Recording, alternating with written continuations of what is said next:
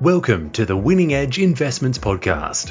Winning Edge Investments provides industry leading horse racing and sports betting tips, ratings, and education, enabling you to invest intelligently and treat your betting like a business. Go to www.winningedgeinvestments.com to learn more about how you can start to supercharge your betting bank immediately. Treat your betting like a business and invest intelligently with Winning Edge Investments. Good day, everyone, and welcome back to the Winning Edge Saturday preview. I'm your host, Lewis, and with me is professional punter Cam O'Brien. How are you, Cam? I'm really good, Lewis. How are you? Yeah, going well, thanks. And uh, we haven't spoken for, for a few weeks. It's been a very profitable month for you, up over 30 units with some really bi- um, nice big price winners in there. Yeah, yeah, it's been a good month. Yeah, we've just had haven't been able to um, find time to do this pod the last few weeks. Um, Yeah. when things on, when things happening, just getting in the way every week. But um, yeah, there has been some nice winners, and we're we're, we're leading into this uh, this meeting with a couple of really good days. The last two days as well. We had a nice day yesterday, and a really nice day on Wednesday, the day before. So um, yep, looking to keep well. We're betting at Geraldton this afternoon later on today. It hasn't kicked in yet, so hopefully we keep going at Geraldton and rolling to Ascot. It'd be very nice.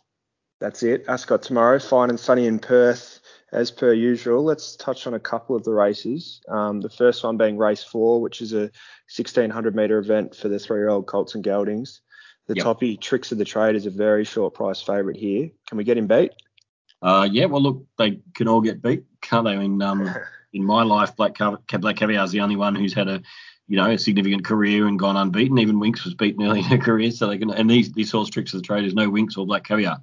Um, but yeah, they can all get beat. He's he's a deserved favourite, but at a dollar sixty odd, which is about the average price he is at the moment, uh, I think he's gross unders. So I've got him more than twice that. I'm more like three fifty. He's a horse who has improved his figures throughout his short career, and this prep he's gone three for three, and uh, and last start was his best rating to date, uh, and that makes him hard to beat, but it doesn't make him clear. And if you're a dollar sixty, you want to be clear top to justify a quote like that. I've already sent out a bet to my subscribers and backed this horse myself in number nine, American Troop, who I think is over the odds. Uh, it won nicely at Belmont last start in much lower grade than this in a maiden, but the maiden rated quite well. And uh, it's on the up a bit. You know, look, it needs to take another step again to be in this race, but uh, I've got it priced about uh, just under nine dollars. So taking 33 to one about it is certainly worth something. And I'll be looking to have other bets potentially in the race, chiefly around horses like Hear Me Sing. He's a lucky lad. Let's deal Henchard. That's two, three, six, and seven.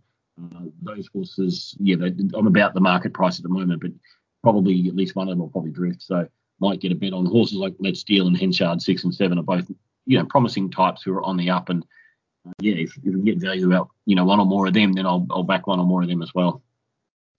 And uh, the feature on the cards, the Ascot 1,000 guineas over 1,800 metres. There's been an early move here for Miss Field, nine into seven dollars. However, Fine Romance is still a clear favourite around the two dollar forty, two dollar fifty mark. As we record on Friday afternoon, how'd you see this one?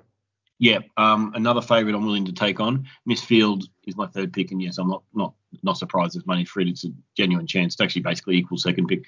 Fine Romance, the favourite, is my top pick, but uh, what are we, what are we looking to?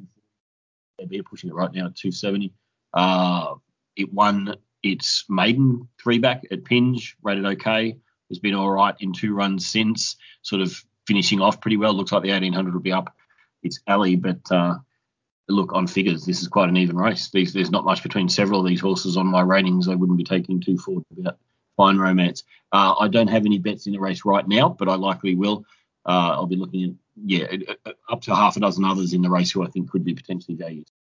That's it. And um, lastly, just remind us what you offer as part of your service and uh, how we can get involved. So yeah, it's uh, www.winningedgeinvestments.com.au and it's the WA tips and ratings service. Uh, so for all turf meetings all the year round, nearly all turf meetings, for some tracks I don't do. Uh, all year round, you run my prices and bets and potential bets, which are based on a required price, as well as you know some extras like some previews of big races and things like that. Uh, yeah, all the year round in WA, and you're having a great month this month. Looking to finish it off strong only a few days left in February. All right, perfect. Well, thanks very much for that, Cam, and uh, good luck tomorrow. Great, thanks, Lewis.